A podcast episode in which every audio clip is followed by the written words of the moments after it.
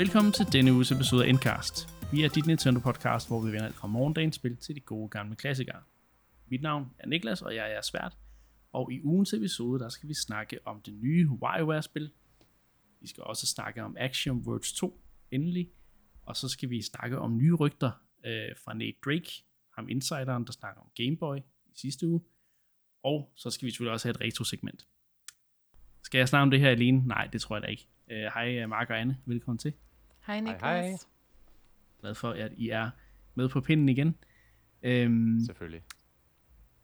inden vi starter, så vil jeg faktisk gerne lige øhm, give jer noget, noget, noget, øh, noget data fra, fra vores øh, lyttertal, fordi det er jo, det, nogle gange går det langsomt med at få dem opdateret, men jeg stussede over, at øh, det faktisk var gået meget godt for vores E3-episode. Øhm, Okay. der hvor vi, hvor vi snakkede om E3 Directen, og, og, og selvfølgelig kom op og diskutere om det var en god uh, Breath of the Wild 2 trailer og så videre. Ja, man, man alle. mindes det svagt. Ja. det, er jo, det er jo allerede nogle måneder siden efterhånden. Men, øh, men, ja. Ja. men, men den episode, den, øh, den havde faktisk over 1000 lytninger. Hold da op. Det er imponerende. Og det er altså en af vores øh, højeste øh, Det må være en ny rekord, så- eller hvad? Jo. Fedt. Så det, Det det, var det var fedt. rigtig, Jamen, rigtig så, må, fedt at se. så må vi jo sende en tak til dem, der har fået det til at ske af lytterne. Tak fordi ja. I lytter med. Det er, Eller, det er grunden til, at vi, vi gør det uge efter uge. eller Ja. tak til den, der gik ind på et eller andet skummelt kinesisk website og købte 1000 kliks til Endcast. Det er jo også en mulighed, må vi være ærlige at sige. Ja.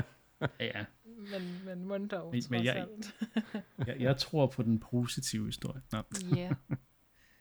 Jamen, det var sgu da Øhm. fedt at høre, Niklas. Det er, det er jo cool. Ja. Og så kan man jo i hvert fald konstatere, at øh, vi skal have noget mere snak om, øh, hvorfor eller hvorfor ikke Breath of the Wild 2-traileren, den, øh, den imponerede. Ja, det. Ja. Det, det, jeg tror, vi, vi nok skal komme til at snakke mere om det spil.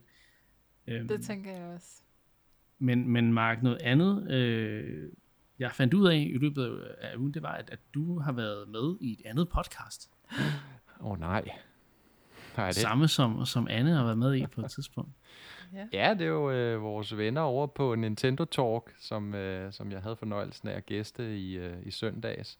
Ja. Og vi skulle snakke det nye øh, WarioWare-episode. Um, så de er jo super hyggelige over Daniel og Sali, der laver det, og øh, har også lidt vokseværk. Så igen, bare en, en varm anbefaling om at tjekke dem ud. De er på Facebook, øh, Nintendo Talk-gruppen. Øh, der er masser af god nostalgi og gode Nintendo-vibes derinde. Så øh, det, det er jo sjovt at være med i hvert fald. Og, Enormt positivt community derinde. Ja, Mm. Og det er jo så fedt, når vi kan lave lidt uh, collaboration på, på tværs af de forskellige podcasts og hvad der ellers er uh, communities ude på, på i Nintendo, i Nintendo, det danske Nintendo-land, fordi det er alligevel en rimelig sådan tæt knyttet øh, gruppe mennesker, synes jeg. Så det er ret fedt. Ja, og mange flere, end man lige går og tror, ikke? Det er så nemt, Mm. ligesom at sidde derhjemme og spille på sin Switch og føle sig, som om man sidder ude på en øde ø, og man skal kigge langt for at se nogle andre, der også sidder og spiller på deres Switch, men øh, vi er derude jo, og det er jo mega Ja. fedt, at øh, vi går op i det, og at vi kan mødes om det.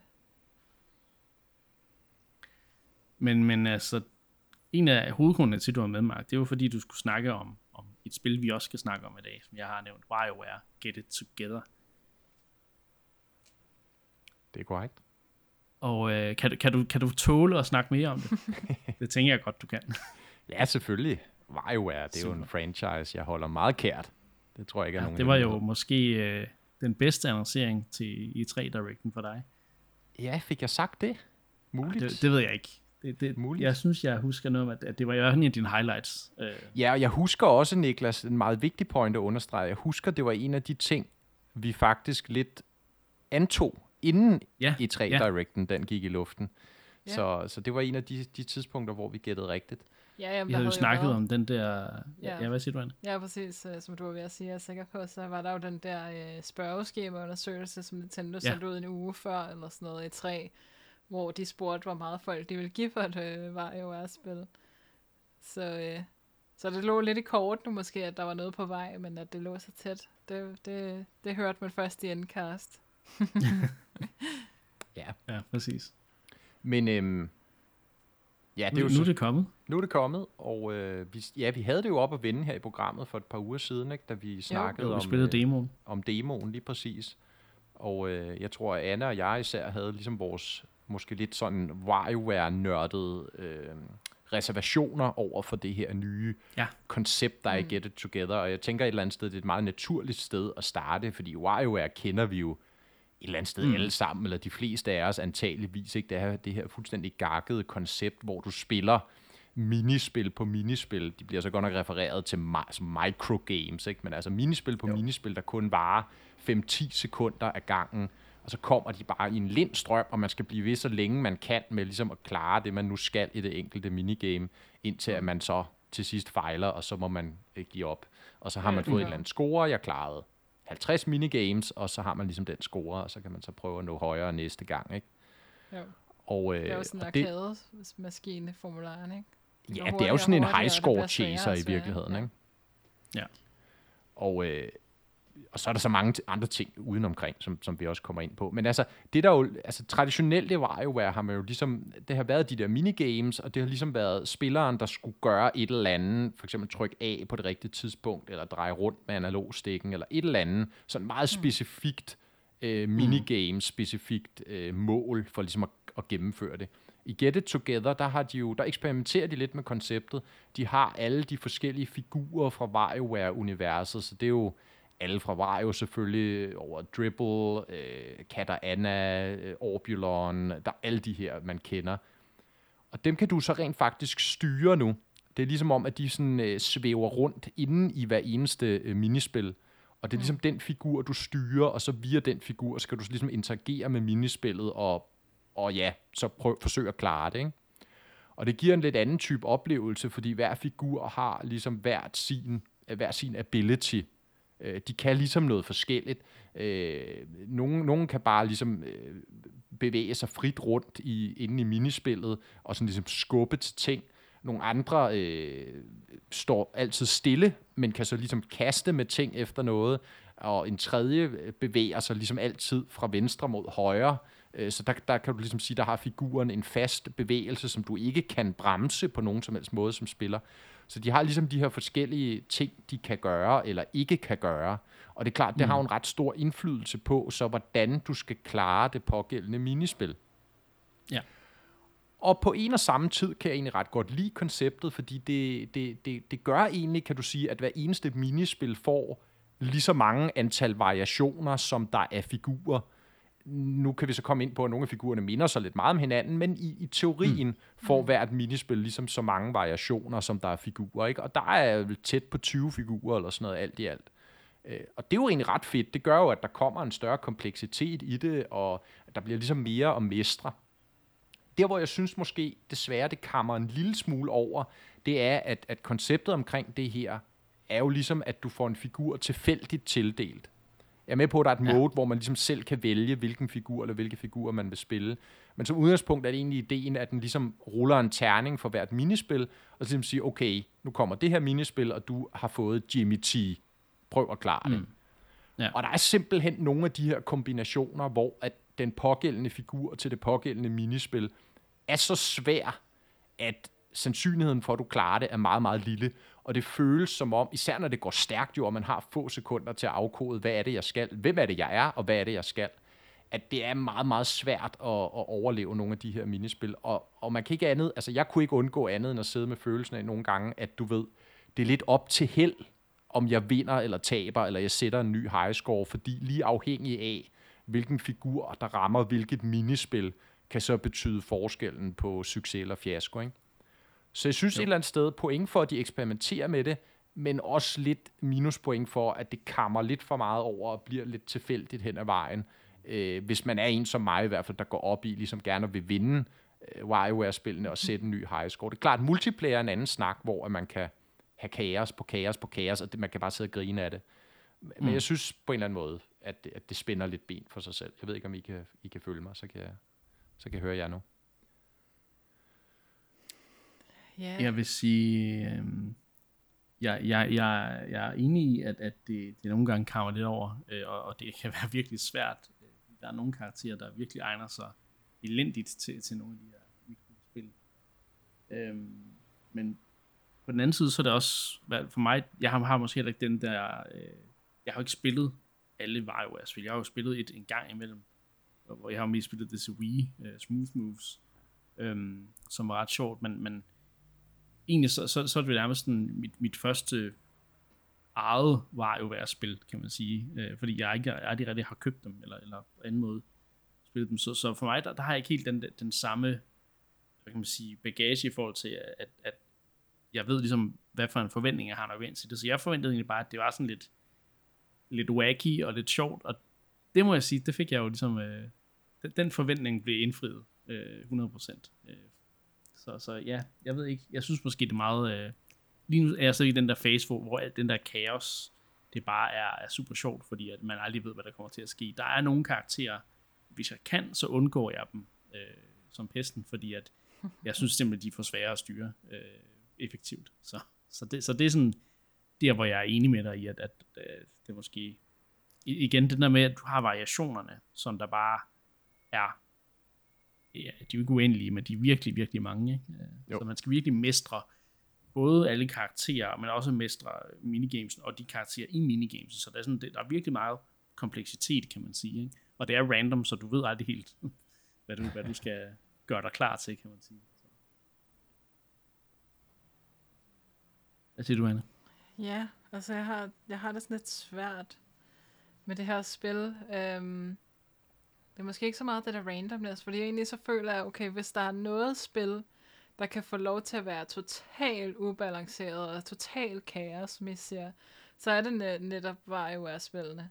Altså, selvom der er nogle karakterer, som jeg vil nærmest betegne som ubrugelige i mange situationer, så synes jeg egentlig også bare, at det er meget sjovt, at det her med sådan, at, at Varios karakter i sig selv, den, den er sådan lidt en af de bedste. Det, det synes jeg bare er sådan en sjov kommentar på sådan hele universet, og sådan, at, at, hvor det sådan virkelig reflekterer i, i sådan designet af karakteren, hvordan den, den karakter har en placering i universet.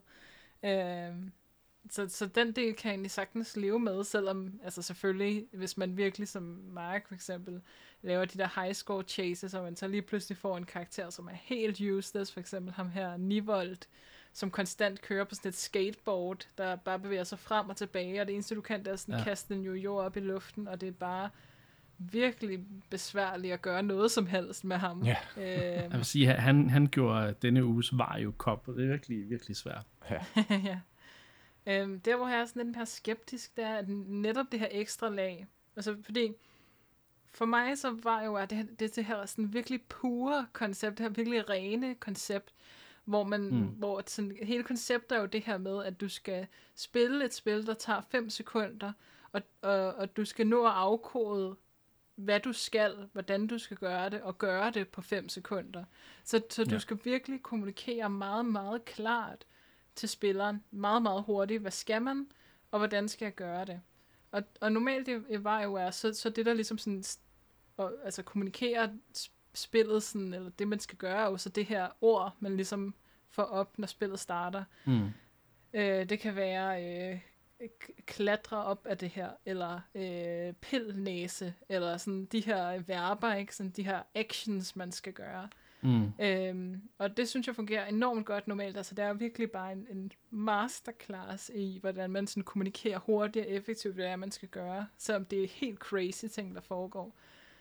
Men det her ekstra lag af, for, af de forskellige karakterer gør, at ikke nok med, at man skal nå at afkode, okay, hvad skal jeg gøre i det her minigame? Så skal man også nå som spiller at tænke, hvordan gør jeg det med den her karakter, jeg har fået? Øh, og det synes jeg gør nogle af minigamesene enormt svære, når man spiller dem første gang, fordi at man ikke, der, man har simpelthen ikke nok tid til at, at processere, hvad, hvad det er, der sker på skærmen, hvad det er, man skal gøre, og så hvordan man gør det med den karakter. Og, og der føler jeg bare lidt, at det sådan øh, mudrer lidt det her rene koncept til med nogle, med nogle nye, altså med, med mm. det her ekstra lag. Og selvom det, det er sjovt, og det sagtens fungerer, så synes jeg, at det bliver, sådan, det, det bliver bare ikke lige så rent og fint. Øh, men det bliver meget mere kaotisk, og det er også meget sjovt i sig selv. Men, men jeg synes, der, der er sådan lidt en disharmoni i, i det her nye koncept. Jeg, jeg synes faktisk, det, det er en rigtig god øh, pointe. Jeg synes faktisk, du, du, du beskriver det rigtig godt, fordi det er også en, en jeg, jeg tror måske, jeg, altså hvis jeg skulle beskrive en frustrationsfølelse, jeg har haft et par gange, så er det det der med, at man føler sig lidt overvældet, når man Mm. bliver introduceret for et, øh, et, et, et mikrogame, hvor man skal forstå, okay, hvad er det, jeg får at vide, jeg skal, og så samtidig skal du lige nå at lave koblingen, åh, oh, hvordan er det nu, jeg bruger den her karakter, Mm. eller jeg troede lige, jeg var Vario, det var jeg så ikke, Ja. øh, og så videre, så der er, det, det, det beskriver du rigtig, rigtig godt. øh, Mm, og, og der vil jeg så sige, at min egen oplevelse med spillet som en, som ellers vil betegne sig som ret øh, inkarneret og hardcore, øh, seriøs øh, WarioWare-spiller. Jeg synes faktisk, det er ret svært, når man spiller igennem kampagnen første gang. Der er virkelig mange gange, hvor jeg bare mm. er død efter de første fire minigames, fordi jeg havde fire liv, og jeg tabte dem alle sammen i streg. og så selvfølgelig... Ja, det skete altså også for mig. og så selvfølgelig, så klarer man det så næste gang, fordi så kender man det så ikke. Men, men så er det bare lidt der, hvor jeg synes, så knækker konceptet bare lidt over, hvis man skal prøve det flere gange for at forstå det. Så, mm. så synes jeg, de har fejlet lidt i den kommunikation, der ellers normalt er så klar. Men jeg tror, det er, som du siger, Anne, det er en naturlig konsekvens af den ekstra kompleksitet, de lægger ind mm. i spillet ved at tage de her figurer, der har hver deres evnesæt. Altså, det er nærmest uundgåeligt. Samtidig med, at de jo ikke rigtig ændrer minigamesene som sådan, vel jo, mm. de sørger selvfølgelig for, at hver figur øh, kan teoretisk set klare alle minigames. Mm. Altså, det er ikke fordi, der er en kombination, der er decideret umulig. Jeg har i hvert fald ikke stødt på den endnu. Øh, det ville jo også være rigtig skidt, men Ja, der er bare i praksis nogle kombinationer, der er de facto umulige. Især igen, og du siger det, Anne, i- selv i starten af spillet, eller de der, øh, hvad hedder det, runder, hvor det går relativt langsomt og videre, øh, og så videre, kan det være svært at nå at afkode, hvad man skal gøre i kombination med den figur, man har. Mm. Og der har du 5-8 sekunder, ikke? Når du så kommer lidt op, og, og der kommer fart på, og du, du går efter en eller anden high score, ikke? og du kommer ned og har 2-3 sekunder per minigame, fordi det går så hurtigt, jamen så er der bare, altså nærmest selv, hvis du ved, okay, eller du når at gennemskue, jeg kender det her minigame, jeg kender figuren, mm. men fordi figuren styrer på en eller anden absurd måde, igen, Ninevolt er et godt eksempel på det, fordi han kører med skateboardet, så har du bare i praksis ikke tid til at klare minigamet, altså det kræ- kræver, øh, altså, altså umenneskelige reaktionsevner, mm. ikke? Øh, og, og, og, og så taber du bare, og det føles bare ikke fedt.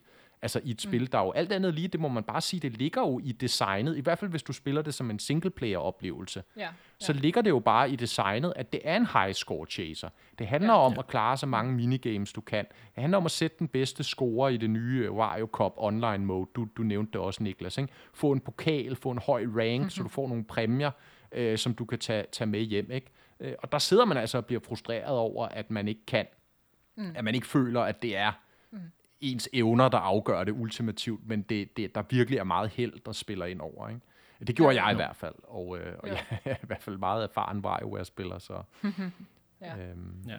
Men netop i multiplayer fungerer det jo enormt godt, ikke? Fordi så er det, så er det lidt som øh, altså, at rulle den her terning, og så kan man sidde og grine af, at ens ven havde øh, nivold i det her minigame over det var, ikke? Men, men ja, som singleplayer-oplevelse, så bliver det bare lidt mere frustrerende, føler jeg. Jeg, jeg vil så sige, jeg tror, min, min meget positive sådan, følelse, eller, eller hvad hedder det, indtryk af spillet, er også, at jeg, jeg spillede de første 5-6 timer af spillet i multiplayer øh, med, med, med, Ah. med en ven, ikke? Og, og, og altså, vi havde det hyldende morsomt med at se nogle af de der øh, minigames øh, ud, udfoldelser og sådan ting. Der var også nogle, der var, nogle ting, der var frustrerende, fordi det ikke helt gav mening for os, og fordi Mm. vi fik nogle karakterer, som der bare var sindssygt svære at bruge. Blandt andet, jeg tror, at det er 9 volts mor, 5 volt. Spørgsmål, oh, ja. ja. jeg kan ikke huske. Ja. Hun, hun, har jo sådan en, en, hun er en statisk karakter, som der kan teleportere sig rundt. Mm. Og da, første gang, jeg, jeg fik den karakter introduceret for mig, det var altså virkelig svært at bruge. Så, Ja, men, men generelt set har vi haft det super sjovt, og det der med, at man kommer i vejen for hinanden, sådan siger, Ja, ej, ja, ja. måske skulle vi lige have kommunikeret her, og jeg kom vist til at, og, Mm. Hvad hedder det, Ja. spolere minigamet, fordi du er ved at gøre det Mm. rigtigt og sådan noget. Altså, det var, ja og det er, det er netop multiplayer-aspektet, som altså, man virkelig skal dyrke for rigtig at kunne nyde det her spil, føler jeg, ikke? Mm. Øh, fordi at det netop er at den, den, nye, at den nye dimension af spillet ligger rigtig meget også i kommunikationen, lige så snart man er to mennesker om at klare et minigame, ikke? Og, Jo. øh, jeg elsker konceptet i for eksempel det her, hvor man skal poppe x antal ballonger, og så er alle i panik over, at det skal gå så hurtigt, så, altså, så skyder man jo bare for at se, om man kan nå at, at poppe de her ballonger, men lige pludselig har man så bare poppet alt for mange. Ja. øh, og, og, og, og det er i de der gode, altså i, i højdepunkterne på sådan uh, multiplayer-spil, øh, spillenes design, eller hvad man skal sige, At der, mm. der synes jeg virkelig, det formår at gøre noget sjovt, unikt med, med, med WarioWare-formularen, men altså, det, det er nok ja. ikke et single-player-spil på den måde, ikke? Jeg vil altså, også sige, der er jo virkelig mange multiplayer modes i den der sådan minigame-sektion, hvor, der, hvor, hvor de ligesom har både har lavet nogle lidt mere sådan lidt mere standalone oplevelser, der er lidt mere anderledes for det her microgame ting. Der er for eksempel sådan en, en øh, se hvor mange af de andre, øh, hvad hedder det, karakterer, du kan, du kan skyde inden, øh, hvad hedder det, øh, der, ja, se hvor mange du kan skyde, inden du dør, for eksempel. Ikke? Øh, det, det er sådan en ret sjov lille standalone ting, og så er der også alle de her ting, hvor de har en masse party modes, der ligesom giver dig nogle microgames, men så er der altid en eller anden form for, øh, ja, hvad kan man sige, øh, condition. For eksempel så er der sådan et, et uh, sådan stoledans-agtigt minigame, hvor man mm. uh, skifter til at være inde i spillet, og den anden er ligesom ude for at, pop, for, for at få sådan pumpe sådan en ballon op, og hvis man er inde i spillet, og ballonen den springer, så er man sådan den, der taber. Mm. Og det mm. bliver man sådan lidt med at skifte det, det, det, det, synes jeg er meget intenst og meget sjovt. Ikke? Mm. Det virker som om, der er virkelig stort fokus på, Ja, ja, og det, og det er jo ikke noget nyt for serien, skal vi huske på. Vel, det nej, går helt nej. tilbage fra det første Gamecube-spil, og det er virkelig der også, jeg, jeg er helt enig, hvor spillet excellerer. Og, og der vil jeg næsten våge den påstand, at det er lige så godt, hvis ikke bedre, end de foregående WarioWare-spil, mm. som, som det her fuldstændig kaotiske multiplayer-spil, hvor man bare, altså, ja, selvom man taber på grund af tilfældigheder, kan man ikke andet end bare trække på skuldrene og kigge på mm. sine venner og, og, og skraldgrine over det, ikke? Fordi, what could I do, Præcis. ikke? Øh, ja. Så, så det, der synes jeg, det er meget vellykket. Jeg vil så lige komme med et lille forsvar af singleplayer-elementet her, fordi nu, nu, nu, mm. øh, nu altså, jeg, jeg har egentlig hygget mig ret meget. Jeg har spillet det meget singleplayer, som jeg egentlig altid gør med WarioWare-spillene. Jeg synes, de er ret gode singleplayer-spil. Jeg er, altså, jeg er nok enig med jer i den forstand, at det er måske nok det svageste WarioWare sådan på singleplayer-fronten, men mm. jeg synes stadig, det kan en hel del, og der er meget content at komme efter, hvis man er til de her high score chases. Der er rigtig mange af de her, øh, de her, de her metagames omkring, altså foruden en, en nærmest uoverskuelig lang achievement-liste, man kan gå, gå i gang med, når man har gennemført spillet, øh, hvor man kan klare øh, hver eneste minispil, eller de forskellige verdener med forskellige scores og forskellige figurer, og så opnå nogle point. Øh, point, som man så kan bruge i sådan et gacha-metagame, de også har bygget ind i, hvor man øh, har, man ligesom skal, øh, hvad hedder det, ja, øh, man køber sådan nogle øh, plastikkugler med et eller andet hemmeligt stykke legetøj i, og det legetøj kan man så give til de forskellige figurer i, i WarioWare-universet, og så stiger de så i rang, øh, mm. indtil, og det gør så, at man kan customize dem lidt, og man får nogle, noget background story, og de bliver faktisk bedre, i, øh, hvilket jeg synes er en ret fed ting, de bliver ret bedre i den her online komponent, som er sådan meget kompetitivt orienteret, ikke? den her Wario Cup, hvor det hele tiden mm. handler om, på ugentlig basis er der en ny challenge, og skal man ligesom sætte den bedste rekord i den challenge, og så får man så nogle belønninger på baggrund af, hvor godt man klarer det i forhold til communityet.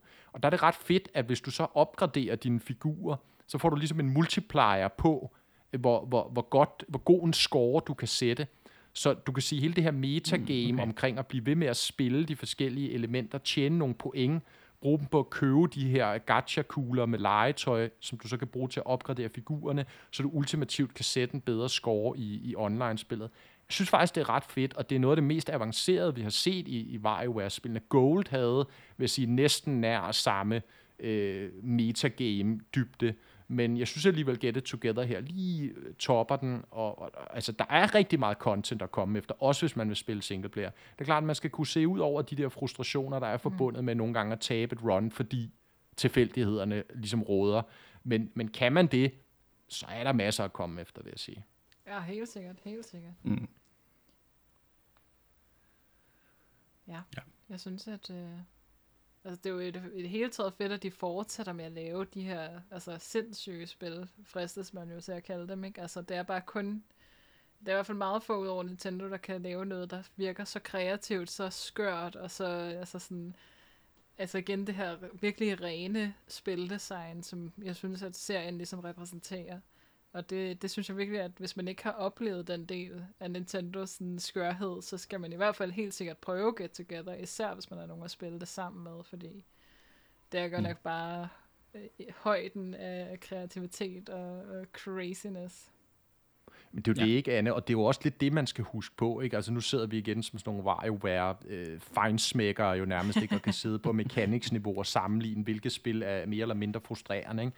Men det er klart, ja. hvis man kommer ind til det her koncept som ny, Altså, så, så, så er det jo bare en, et, altså et, et WarioWare-spil, jeg synes, der holder godt niveau. Og det kan godt være, at det måske ikke lige er det spil i serien, der, der bliver min favorit, men, men stadigvæk, jeg synes, det holder utrolig højt niveau, og det giver fuldstændig den der gode indblik i, hvad WarioWare er, som du siger, Anne, det der mm. fuldstændig skøre, øh, gakkede japanske koncept, øh, mm. som, som, som, altså, ja, i starten sidder man bare og kigger forundret på hinanden, ikke? men så finder man ret ja, ja. hurtigt ud af, at det er bare, okay, det er, det. Det er bare øh, at, at, at, at køre med på det tog der, ikke? Uh. Det er jo det, og, og altså lige meget hvem man er, lige meget hvor man sidder i verden, og første gang, når man skal spille et, et minigame, hvor at ens objective er at pille en eller anden person i næsen, altså så, så det, hvis det ikke rammer en på en eller anden måde, altså så, så, så forstår jeg det ikke, fordi det er bare så skørt og så definerende for, for det spil, at øh, det synes jeg alle skal opleve, og, og,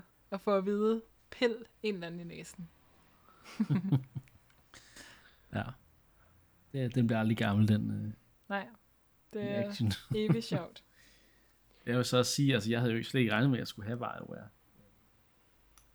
Øh, men, men så sagde jeg ja til at, at, at skrive en anmeldelse øh, for, for Endclub, og nu er jeg bare glad for, at jeg sagde ja til det, fordi wow, hvor er det egentlig sjovt. Ja. ja. Øhm, og igen, det, det bliver helt klart noget, øh, det, det kunne helt klart være en anden fremtid. Altså, altså et eller andet spil, der tager frem, når, når der kommer gæster, og vi skal spille et andet på Twitch, så siger jeg, at vi skal lige uh, ja. spille lidt WarioWare, fordi at, det kan man altid. Så nu, vi, vi er trætte af Mario Kart og Super Smash Bros., men det her, det er, det er, altså, det er sådan en helt anden novelty, der er ved det. Det må man sige. Og det, er jo virkelig, det indleder jo virkelig hele det her efterår, der kommer nu fyldt med party games, som jeg virkelig bare glæder mm. mig til. Altså nu skal vi rigtig samles igen efter corona, forhåbentlig er helt væk. Og, øh, og det glæder jeg mig bare så meget til, ikke? Altså Mario Party, Monkey Ball og, og WarioWare, og sikkert flere, jeg glemmer. Det, det bliver bare et, et fantastisk uh, local co-op efterår, det her. Jeg synes ja. også, en, en, sidste, en sidste ting, der er vigtig at få med her i, i, i samtalen omkring det her spil, at, at det er jo rent faktisk første gang i rigtig mange år, at vi får et helt nyt WarioWare-spil. Det glemmer man lidt, fordi på en eller anden måde synes jeg jo, det er en serie, der aldrig rigtig har været ude af rampelyset, men hvis man så alligevel tænker efter, ikke, så kan man sige, at mm. det seneste, vi fik, det var WarioWare Gold på 3DS tilbage i 2018. Jeg tror også, vi omtalte det her i programmet faktisk, eller det gjorde vi. Og, øh, og det var ja. et rigtig godt WarioWare-spil, men det var jo en, en, en greatest hits, altså en opsamling af henholdsvis ja, øh, Twisted tilbage fra Game Boy Advance, og Touched fra DS, og så, øh, øh, hvad hedder det, ja faktisk det helt klassiske til, til Game Boy Advance også, øh, Mega Micro Games, eller hvad det hed. Øh, men, men, og før det, så er vi jo faktisk tilbage på den her lidt sådan øh, alternative, ikke rigtige WarioWare, men det her spil, der hed Game Wario på Wii U, mm. som jo mm. ikke ja, var et rigtigt WarioWare, fordi det havde ikke de der microgames, det havde ligesom mere et Mario Party-agtigt fokus. Så det er lidt sådan uh, the odd one out. Uh, og så skal vi jo så faktisk helt tilbage til 2008 for at finde det her Smooth Moves på Wii, som er, kan du sige, det seneste, helt nye WarioWare-spil. Ikke? Mm. Og det er jo ja. faktisk, når du så tæller årene sammen, så er det jo ret mange år, ikke? Altså det er 13 mm. år, vi ikke har fået et helt nyt WarioWare-spil. Og det gør det jo, altså, kan man sige, både interessant, men også vigtigt jo, at nu får vi Get It Together, og også skal blive spændende at se, hvordan klarer det sig rent salgsmæssigt. Fordi ja. igen, det her det er jo ikke en franchise, som, ja, den har aldrig været helt væk, men der, den har altså været præget af underlige spin-offs og nogle genudgivelser for ligesom at holde, holde dampen kørende. Og nu må vi så se med det her helt nye spil, hvordan performer det så. Mm. Øhm, Ja. ja. Det er i hvert fald jeg en serie, der fortjener. se tal på det. Ja. Det fortjener. Ja, hvad siger du, Jeg siger bare, at det er i hvert fald et spil, der fortjener at, at have, få et nyt en gang imellem. Få en ny uh, installment. Mm, helt sikkert. Det ville være ærgerligt, hvis der ikke var mere vej over i verden. Det, det vil jeg sige. Ja, det ville ikke være Hvem, det samme sted. Hvem skulle man så pille næse på? Det var ja, det. præcis. Ja, men øh, så synes jeg, at vi skal snakke om et andet spil, der kom øh, for ikke så lang tid siden. Det blev shadow droppet under en, øh, en direct. Øh, en sådan en indie, indie uh, world showcase er det jo. Jeg skal nok ikke kalde den direct, men, øh, men det gør jeg alligevel.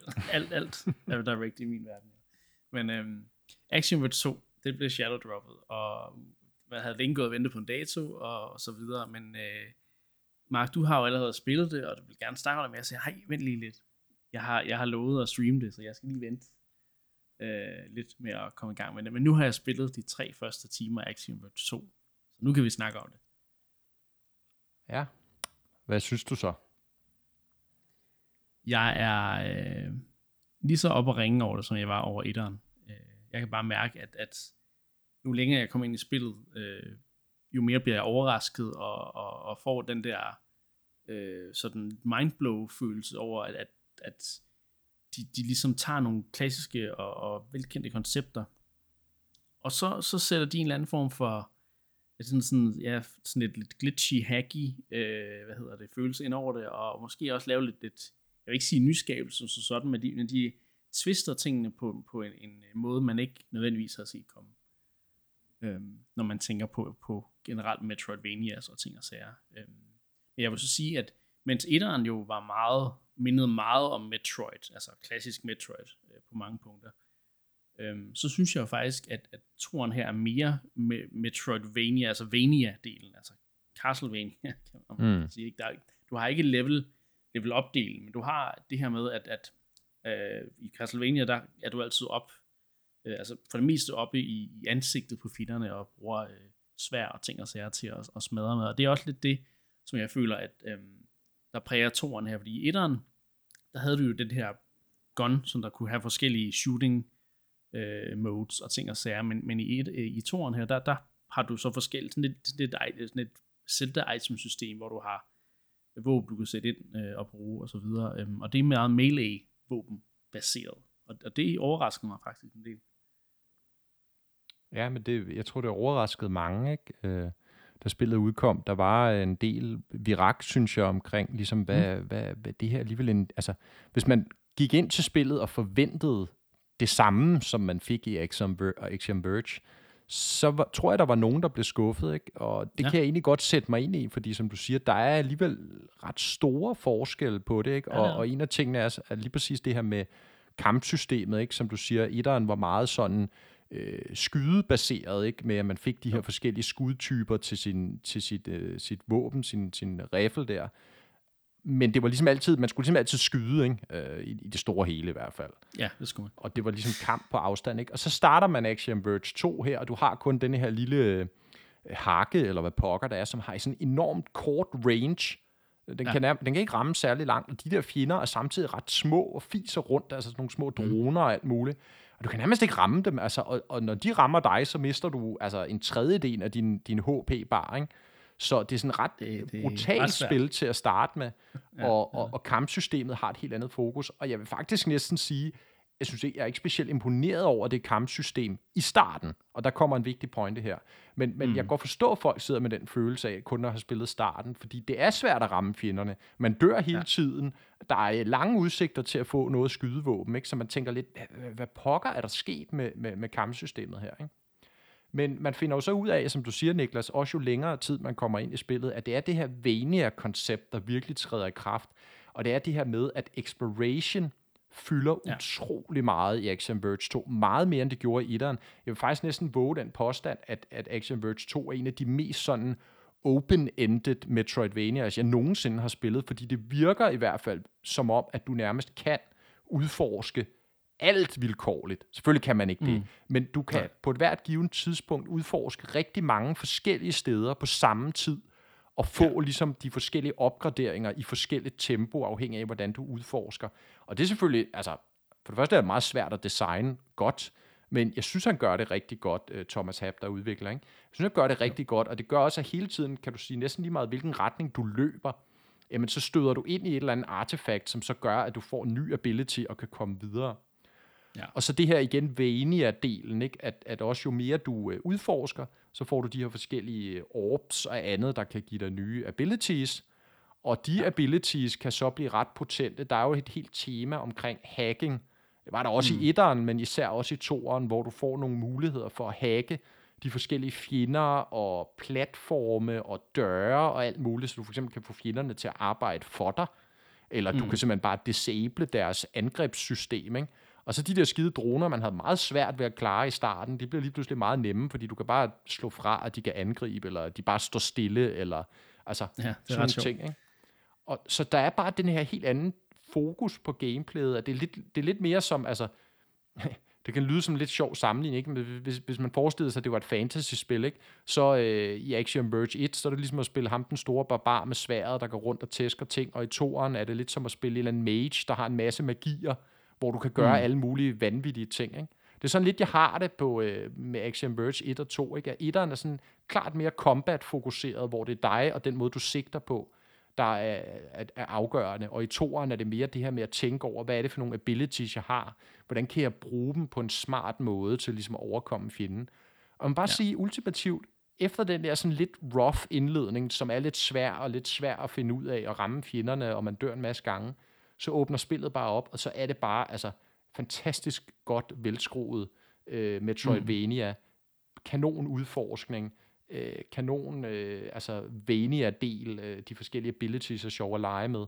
Og ja, universet ja. er jo som altid med hans spil øh, mærkelige og spændende og fascinerende på samme tid, synes jeg. Jeg, jeg vil faktisk sige, at jeg, jeg synes, han, han, han øh, åbner mere op for universet den her gang, med, med, med der, der også er NPC'er, man kan interagere med og snakke med, og det er som om, at de ligesom tager nogle koncepter fra etteren, men det virker ikke 100% sådan forbundet til etteren, men der er alligevel nogle ting, man husker, og så, du ved, så, så, så er der nogle, nogle, nogle øh, jeg synes på en eller anden måde, at verdenen virker ret fed, ja. øh, og at den virker mere levende på en eller anden måde. Ikke? Øh, fordi, også fordi etteren var sådan lidt et mysterie på, på et par måder, ikke? Um, jo, jo, og det er jo så. klart, at altså, scopet er bare større, ikke? Det er sådan en helt sådan ja. objektiv øh, konstatering, man kan gøre sig. Scopet er bare større, ikke?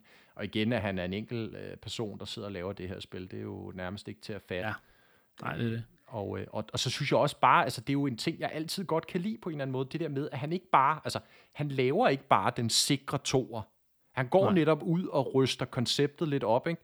Øh, og lægger fokus lidt andre steder, eller ja, kommer den der vane del mere på. Så igen, dem der bare forventede Action Verge 2 med flere skydevåben og større bosser, de bliver måske lidt skuffet, men, men dem der godt kan lide at få et lidt andet take på, på, på den mm. samme oplevelse, og godt kan lide Metroidvania-spil generelt selvfølgelig, de, ja. de, de, de vil helt sikkert få noget ud af det. Helt sikkert. Jeg er meget enig. Øh, og altså, ja, det der med, at, at, at de ikke bare laver, altså jeg, jeg tror, at mange havde købt, altså, og, og havde været helt, helt tilfredse med en sikker toer, fordi at etteren bare var så solid, ikke? Men, men jeg synes faktisk, det er fedt, at de, de udfordrer øh, tingene her, og jeg synes i hvert fald, det er et af de spil, hvor, hvor altså jeg elsker jo altid i, i et Metroidvania-spil. Øhm, især i Metroid-spil, og når man finder en af de der nye opgraderinger, et nyt, en ny ability, og sådan det, det er altså en af de bedste op, altså bedste tidspunkter i de spil, ikke? Og, og ja, nu her, når jeg har siddet ved de første tre timer, hver gang jeg har, jeg har set en af de der urner, der indeholder en ny opgradering, så har jeg bare været sådan helt, åh, ej, hvor jeg glæder mig til at se, hvad det er, og, og så videre, ikke? Og hvis jeg sådan har set, men ikke helt kunne komme hen til det nu, så, så har jeg virkelig været desperat for at komme hen til den. Og det er meget, meget sjældent, jeg føler, at jeg har den der sådan glæde ved at se frem til, okay, hvordan er det nu, at de, de tager røven på mig, ikke? Mm. Jeg vil sige, det eneste... Igen, du, ja, hvad siger du, Nick? For eksempel den der drone, du får, det er som om, at de lige har taget det koncept lige til et højere niveau, fordi den havde du også i etteren, men, men her i, i toeren, der er som om, at den har sådan sin, sin egen lille spildel, af, som den, kun den ligesom kan, mm. kan klare, ikke? Og det er sådan meget, meget fedt. Hvad vil du så sige, øh, Mike? Jamen, jeg vil bare sige, altså det eneste, det eneste kritikpunkt, jeg egentlig har af spillet, og det bliver sådan lidt en subjektiv ting, men jeg ved mm. ikke, om du kan følge mig, Niklas, men jeg synes på en eller anden måde, grafikstilen øh, i originalen var på en eller anden måde mere clean. Altså det er klart, at det første Action Verge gik meget efter det der 8-bit look, det oprindelige ja. Metroid, øh, med, og jeg synes, den ramte farve øh, nuancerne rigtig godt, og det var mørkt, det var dystert, og det der dunkle, sådan pulserende soundtrack, der kørte i baggrunden. Der synes jeg, øh, med, med toeren her, der går han jo efter sådan en, en 16-bit 16-bit look, ikke? så Super Nintendoen. Jeg synes, der er et eller andet med farvepaletten, der ikke på en eller anden måde er helt lige så clean. Det stikker sådan lidt i alle retninger, synes jeg. Øh, og jeg kan ikke sådan rigtig finde noget gennemgående tema i den måde, han ligesom ja, tematiserer de forskellige områder på. Øh, mm. det, der er jeg ikke lige så, lige så kan du sige, øh, indlevet i universet, hvis man kan sige det. Nej, altså jeg kan godt føle på, på mange punkter, at, at grafikken ikke føles lige så, lige så clean. Altså jeg, jeg, jeg føler ikke den lige så mindeværdig, som den var i etteren, hvor man ligesom, når man tænker Action World, så kan jeg nærmest bare huske, hvordan det ser ud, ikke? Øh, Jo. det kan jeg ikke helt på samme måde med toren, men jeg kan godt lide, at, at det er sådan her en helt anden, øh, lidt mere åben, øh, altså ikke, igen, det er ikke lige så meget de her grå- grotter og ting og sager, hvor det hele er, er lidt klaustrofobisk, men hvor han ligesom laver lidt mere sådan lidt udenfor og åbent, også fordi han prøver ligesom at vise, at det her det er en helt anden verden, man er kommet til. Det kan Mm. godt være, du, du starter på Antarktis, men når du kommer ned i gennem den elevator, så er du sådan set, så, så, så er det et helt andet sted, og, og, og det synes jeg, han viser ret godt. Men jo, jeg kan måske godt føle, at der måske ikke er en rød tråd, øh, lige så meget, som der var i etteren. Ja, og så er jeg ikke stødt på de der ørehængere i soundtracket helt på samme måde nu, som jeg gjorde i etteren, men ja, det kan være, det kommer. Jeg er ikke færdig. Jeg, jeg, synes, jeg synes, soundtracket er godt, men, men jeg har helt sikkert, så, så etterens soundtrack er lige indtil videre i hvert fald niveauet over. Mm. Men jeg, jeg synes helt klart, at musikken den stadigvæk er super fed, og jeg sidder og rykker med hovedet, når jeg, når jeg spiller det på stream. Og, og så, Ja, ja, og igen, et enmandsprojekt er dybt imponerende, Ja. at man kan mønstre den kvalitet. Det, det skal der overhovedet Helt ikke være tvivl om. Helt sikkert. Jeg, jeg glæder mig virkelig meget til at komme videre i det, og, og ja, jeg har bare egentlig ikke kunne få armene ned over det, siden jeg startede på det. Jeg har, jeg har, jo, jeg synes, det var lidt svært i starten, men, men jeg kom meget hurtigt til et sted, hvor jeg sådan følte, okay, det er allerede første eller anden opgradering. Okay, nu sker der noget. Nu, nu begynder der virkelig at, at ændre på, på oplevelsen. Ikke? Ja. Men øh, jo, jeg, jeg skal slet ikke bruge noget tid på lige at mestre og ramme fjenderne, med, både med min, min ishakke øh, og med, jeg, jeg har så fået en, en, en form for range weapon, som også er øh, svær at bruge, men, men i det mindste så kan man også, hvad kan man sige, komme i, komme i kamp med, med fjenderne på afstand, i stedet for at man skal op i, i ansigtet på dem hele tiden. Ikke? Så. så ja, virkelig positiv over for Action Verge 2. Virkelig, virkelig glad for det. Jeg har heller ikke mere. Jamen, så har vi, øh, har vi snakket om, om de spil, vi har spillet. Så skal vi øh, til at snakke lidt om, hvad der, hvad der er sket. Og, og en helt frisk øh, nyhed, øhm, det er, at Pokémon Unite har nået 9 millioner downloads på Nintendo Switch. Så, Anne, det var dit Så. cue til at komme tilbage i podcasten. Ja, jeg er, jeg er back. Du er her stadig. Ja, jeg er her stadig, selvom jeg kan spille Action Verge 2. Ja, det er jo dejligt. Altså, det er jo øh, imponerende tal og mønstres mange, øh, selv, selvom det er gratis. Men øh, det synes jeg er fedt. Og glad for, at andre også synes, det er et godt spil. Mm. Så må vi jo håbe, at øh, de 9 millioner, de husker at logge ind ofte, og, og måske har købt nogle gems, så vi kan fortsætte på nogle, noget godt content. Ja, og så, så kan man jo sige, at, at øh, fordi at der er så mange downloads, så, så får vi så også øh, noget for det, kan man sige. Den 29. september, der øh, får de spillere, der rent, får 2.000 AOS tickets. Ja. Og jeg kan ikke huske, hvad de bruges til, men, men det, det er er sikkert dem- meget fedt. Det er det, man bruger til at købe de her omtalte item enhancers. Øh, Uh, som jo er, vigtigt. er, er det, som folk betegner som pay-to-win-delen af, Ja. af spillet. Ikke? Jo. De her ting, man kan sætte på sine Pokémoner, øh, Mm. som så giver dem, gør dem bedre i kamp. Ikke? Som så kan leveles op, og det, hvis der er nogen, der har en, der er max level, og nogen, der ikke har en, der er max level, så er der så, forskel er der, på. så er der en forskel, ja. Øhm, Nå ja, det er rigtigt. Det er det, de bruges til, blandt andet. Jeg synes også, man kan man kan købe købe nogle tøj andre og items. Men, ja, nogle forskellige ting. Ja. Men det er altid dejligt at få nogen, fordi at man er jo ved at Ja. løbe tør for missioner, ikke? Øh, og klar. ja, det er du i hvert fald. er. Nogen, ja. Ja, ja. Ja, jeg skal også have gennemført det. Hvornår er det, næste sæson starter?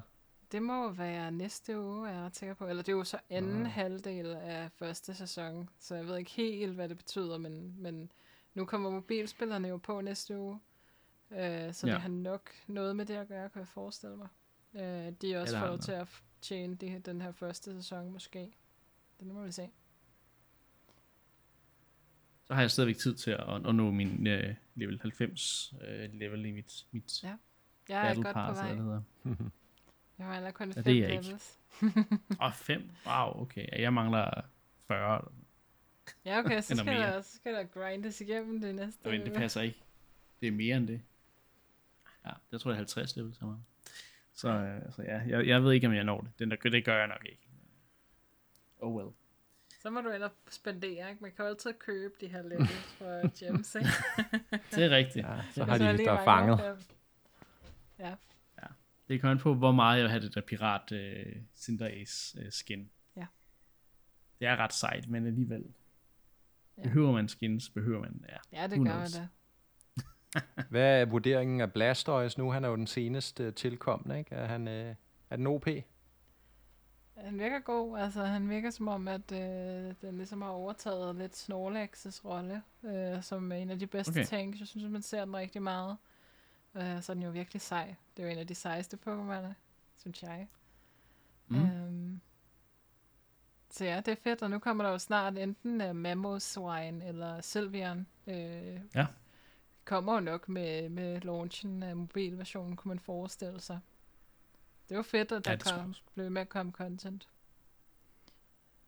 Ja, ja, det, det, det er jo det, der, der holder folk hugt, kan man sige. Ikke? Måske ikke Ja. lige mig, men, men det er også fordi, jeg, jeg spiller andre MOBA'er, så jeg, Ja. jeg skal ligesom balancere. Stop med det. Kom ind i Pokémon Unite. Ja. Klatre op til Pokémon Mestersten. Det, det er godt, at League of Legends ikke findes til Switch endnu. Men vi må se. Men det er jo fedt, at vi kan blive ved med at snakke om det uge efter uge, ikke? Selvom der måske sidder nogen derude og er lidt trætte af at høre om fucking Pokémon hver uge. Men altså, Altså, det er jo ikke Animal Crossing-niveau endnu, så Nej, det er rigtigt, jeg det tænker, er rigtigt at øh, så det klarer vi den lige. vi, vi, skal, vi kan sagtens blive ved. Og Ja. igen, vi skal også snakke om det, når, når, når mobilversionen er lanceret, tænker jeg. Det skal vi da. Det er jo et alt for lang tid siden, vi har snakket om Animal Crossing. Det er det. Det er det. Og Man så må sidder ikke, jeg med øh, fugtige øjenkroge. Ja, tænker på en dyr, der ikke har set det i et halvt år. Ja. må ikke, at der kommer en stor opdatering. Det Nej. har vi jo blevet Ja. lovet, så hvis der ikke gør det, så bliver jeg sur. Ah, Altså, er vi så- blevet lovet en stor opdatering? Nej, er ikke blevet stor, lovet en opdatering. ja. Men altså, Ja. Jeg bliver sur. Altså, så flyver jeg til Japan og står og strækker ude foran deres offices ja. i Kyoto. ja, og så finder ikke, du ud af, at de alle en sammen arbejder hjemmefra alligevel. Så Ja. Men jeg er der. Det er det vigtige. det er det vigtige. Ja. Jamen, øh, vi- vi må følge udviklingen øh, i Pokémon Unite øh, og se, hvad der sker øh, i den kommende tid. Det er jo virkelig blevet en succes, må man sige. Ja. Øhm, så er der kommet en ny opdatering til Switch, Ja. og det er faktisk, vil jeg sige, måske en af de vildeste opdateringer, der har været øh, siden den, Hov. den blev... Øh, Slår det den sidste softwareopdatering, som vi har kåret som måske den øh, største opdatering hidtil. gav den stability og... Den bedste. Den bedste. Ja, det, det kan jeg ikke huske. Hvad, hvad den seneste var. meget. Ja. Det var nok ikke så vigtigt i hvert fald, så hvis vi ikke kan huske det mere. Mm, nej. Men den her nye opdatering, der er kommet, den gør, at nu kan man altså bruge sit Bluetooth headset. Ja, i hvert fald sine Oj. Bluetooth hovedtelefoner. Ja, og det vil sige hovedtelefons delen, eller Yes, hvad yes. vil, ikke? Og ikke, ikke Øh, fordi at, at, at, men det kan, vi lige, det kan vi lige komme ind på. Mm. Mm. Til at starte med, det er jo en af de features, der virkelig har været efterspurgt til Switch i lang tid. Og nu er den der. Endelig, nu kan man, man nu man er på farten, behøver man ikke, øh, altså der er mange, der, der efterhånden har, har Bluetooth-enheder til at, at lytte til øh, ting og bruge til at snakke med folk på telefon og så videre, ikke? Øhm, og så er det jo bare lækkert, at man, man kan sætte sådan en til, i stedet for at man skal sidde med en eller anden øh, nogle høretelefoner med, med ledning, som man måske ikke engang kan bruge på sin telefon længere, fordi der er nogle telefoner, der ikke understøtter øh, jackstick længere. Ikke? Så, Ej, det er også kriminelt, vil jeg lige indskyde. ja, øhm, Men det er klart, der er så mange, der sidder derude med de her Bluetooth øh, in-ears, eller AirPods, eller headsets af forskellige art, ikke? Og det har jo været virkelig en øh, efterspurgt feature, øh. Mm. også på tværs af andre konsoller og, og fjernsyn og whatnot, ikke? At man kunne parre de her to ting. Og der har været sådan underligt, ikke? Altså man ved jo ligesom, at der sidder en Bluetooth chip i Switchen, den bruger det til at kommunikere mm-hmm. med controllerne, så hvorfor kunne den ikke kommunikere med et, et, et, et Bluetooth headset, ikke? Og jeg tror, der, der har været flere grunde til det. Som, jeg mener også, der har været flere tredjeparts sådan, løsninger til at få noget i den stil til at virke. Ikke? Men, men Men, men Altså nu- Men, men nu kan Ja. man gøre det, ikke? Og, og så, men det kommer ligesom med denne her øh, øh, men, med det her men, at Ja. det, det er ikke sådan fuldbyrdet, øh, fordi du kan ikke for eksempel øh, tilslutte en, en mikrofon også. Og det har simpelthen noget at gøre med, som jeg forstår det, at, øh, at båndbredden på den øh, Bluetooth-chip, de har siddende i maskinen, er ikke lige så stor som på andre gængse Bluetooth-chips. Og det vil sige, i forvejen, når du så tilslutter et Bluetooth-headset, så bruger det så cirka omkring 75% af båndbredden. Og det gør så, at du har kun de resterende 25 procent, øh, og det betyder så, at du kan cirka have to controllere tilsluttet.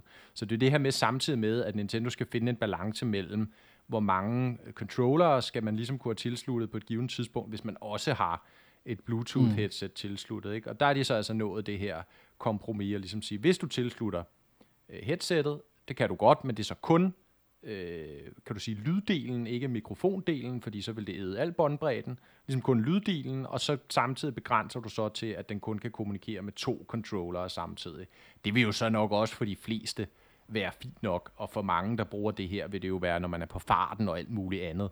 Og sandsynligheden for, at man lige hiver 3, 4, 8 controller frem, det er nok ikke Skal man ikke bruge sin smartphone til at snakke med, med teammates og sådan noget på sin Switch alligevel? Eller er der spil, der bruger mikrofon? Det er jeg faktisk i tvivl Det om. er, jamen, det er der jo, at der er kommet, øh, der er kommet øh, det? ja, tredjeparts løsninger. Der er mange af de her. Senest var øh, Quake, øh, Ja. som vi jo snakkede om for nylig, har fuld voice, øh, hvad Ja, kan du sige? Så er det jo så er det faktisk lidt, lidt i kritisk. spillet. Ikke? Altså det, udviklernes egne løsninger, ikke sådan en, en system-wide switch-ting, men, men ligesom deres egne løsninger, ikke? som jo også kan tale med på tværs af andre platforme. Ja, okay. Så-. Jeg troede sådan set bare, det var sådan en eller anden form for, at Nintendo, nej, det, det vil vi ikke tillade. Men der er rent faktisk en teknisk grund til det. Det er interessant. Det, ja.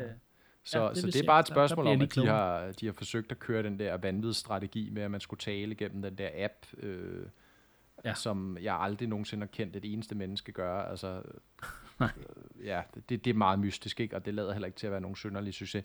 I, I øvrigt kom der en opdatering til appen for nylig, der gjorde det hele står på japansk, og det er de stadig ikke fikset. Det, det, det er meget mærkeligt. What? Så Ja. Okay. øh, ja, Ikke det, godt. det, er vist, det er vist noget af en fiasko, men de holder jo stadig fast øh, øh, stedig, som det er i den der åndssvage løsning. Ikke? Nå, Ja. ja. men det var et sidespor. Ikke? Altså opdateringen ellers må man jo sige, det er, jo, det er jo en fed feature, der kommer der. Ikke? Og det kan godt være, at den Jo. ikke er 100% i forhold til, hvad man måske kan forvente med andre ting. Men det er klart, det vigtige er at få noget lyd ud til dine AirPods, eller hvad du nu bruger. Og, øh, og ja, det, det har de jo så lykkes med her. Ikke? Mm. Og så er der jo altså nogle små ting, men mest i forhold til, at øh, OLED-modellen, den kommer snart. Øh, Ja. Den her opdatering. Der er, nu kan man, sådan en update dock-funktion øh, i forhold til, til, til LAN-port og så videre. Øhm, og så kan man øh, også indstille, om, om du vil, altså når du har ligesom en, en, en tilkoblet forbindelse altså med, med internetkabel, ligesom- så kan du ligesom bestemme, om den skal have sådan en, en øh, konstant internet til, øh, tilslutning, eller om det er sådan en, der, der er sådan en gang imellem, øh, hvad hedder det, sådan, øh, tjekker, øh, ja, tjekker øh, om internet, øh, hvad hedder det, forbindelsen. Øh, ligesom ændrer nogle ting på det. Så det er sådan, det er sådan nogle små ting, der gør det klart til, at nu kommer den her OLED-model, hvor docken jo har sin egen indbyggede, øh, hvad hedder det, USB, øh, ikke USB, hvad hedder det, LAN, øh, i Ethernet-kabel Ja. ja. input. Så ja. Ja, ja. Og det, så skal man øh, også lige huske at opdatere, øh, man skal sætte sin, sin Joy-Cons i, og få dem opdateret, fordi der er så også kommet en lille del til det, noget med måden du kalibrerer control sticks på, er vist øh, ændret, øh, så vidt jeg kan læse mig frem til. Så, så det skal man lige huske, sådan en lille... Øh, ja, service, øh, service-meddelelse der. øh, ikke fordi, at, at jeg, jeg tænker, man aldrig nogensinde sætter sin Joy-Cons i sin Switch, men øh, oh, nej, men de det er jo lidt mærkeligt med de der controller-opdateringer, ikke? At, at den kommer ikke rigtig selv frem og spørger, vel? Uh, Nej. Det, det er sådan, man skal selv aktivt ind og finde det i, uh, i, i menuen. det, det ved jeg da. På Playstation, der, der siger den, nu er der en opdatering. Ja. Ja. Så lige USB i controlleren og så videre, ikke? Men altså, ja. Det er måske fordi, de bare tænker, ja ja, folk de, de connecter deres Joy-Cons hele tiden. Men der er jo nogen, der kun connecter dem, når de er ved tør for batteri.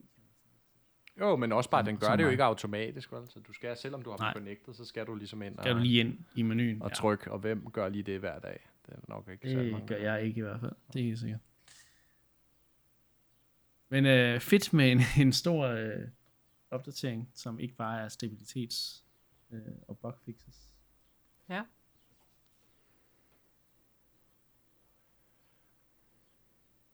Øhm, jeg har også selv et Bluetooth headset, som jeg nu kan bruge på farten, så det er jo, det er bare fedt. nu skal vi til det.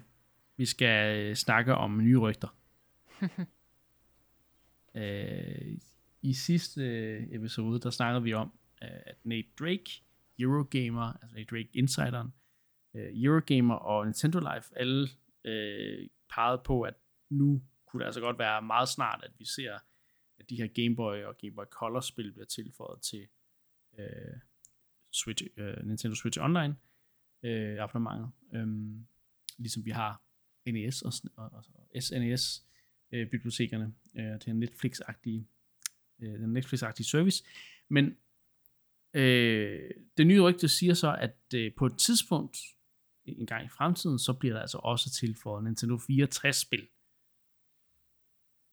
Og det er jo så ikke første gang, vi har et rygte øh, i, øh, i den stil, men øh, nu, nu, er det altså, nu er det altså fremme igen.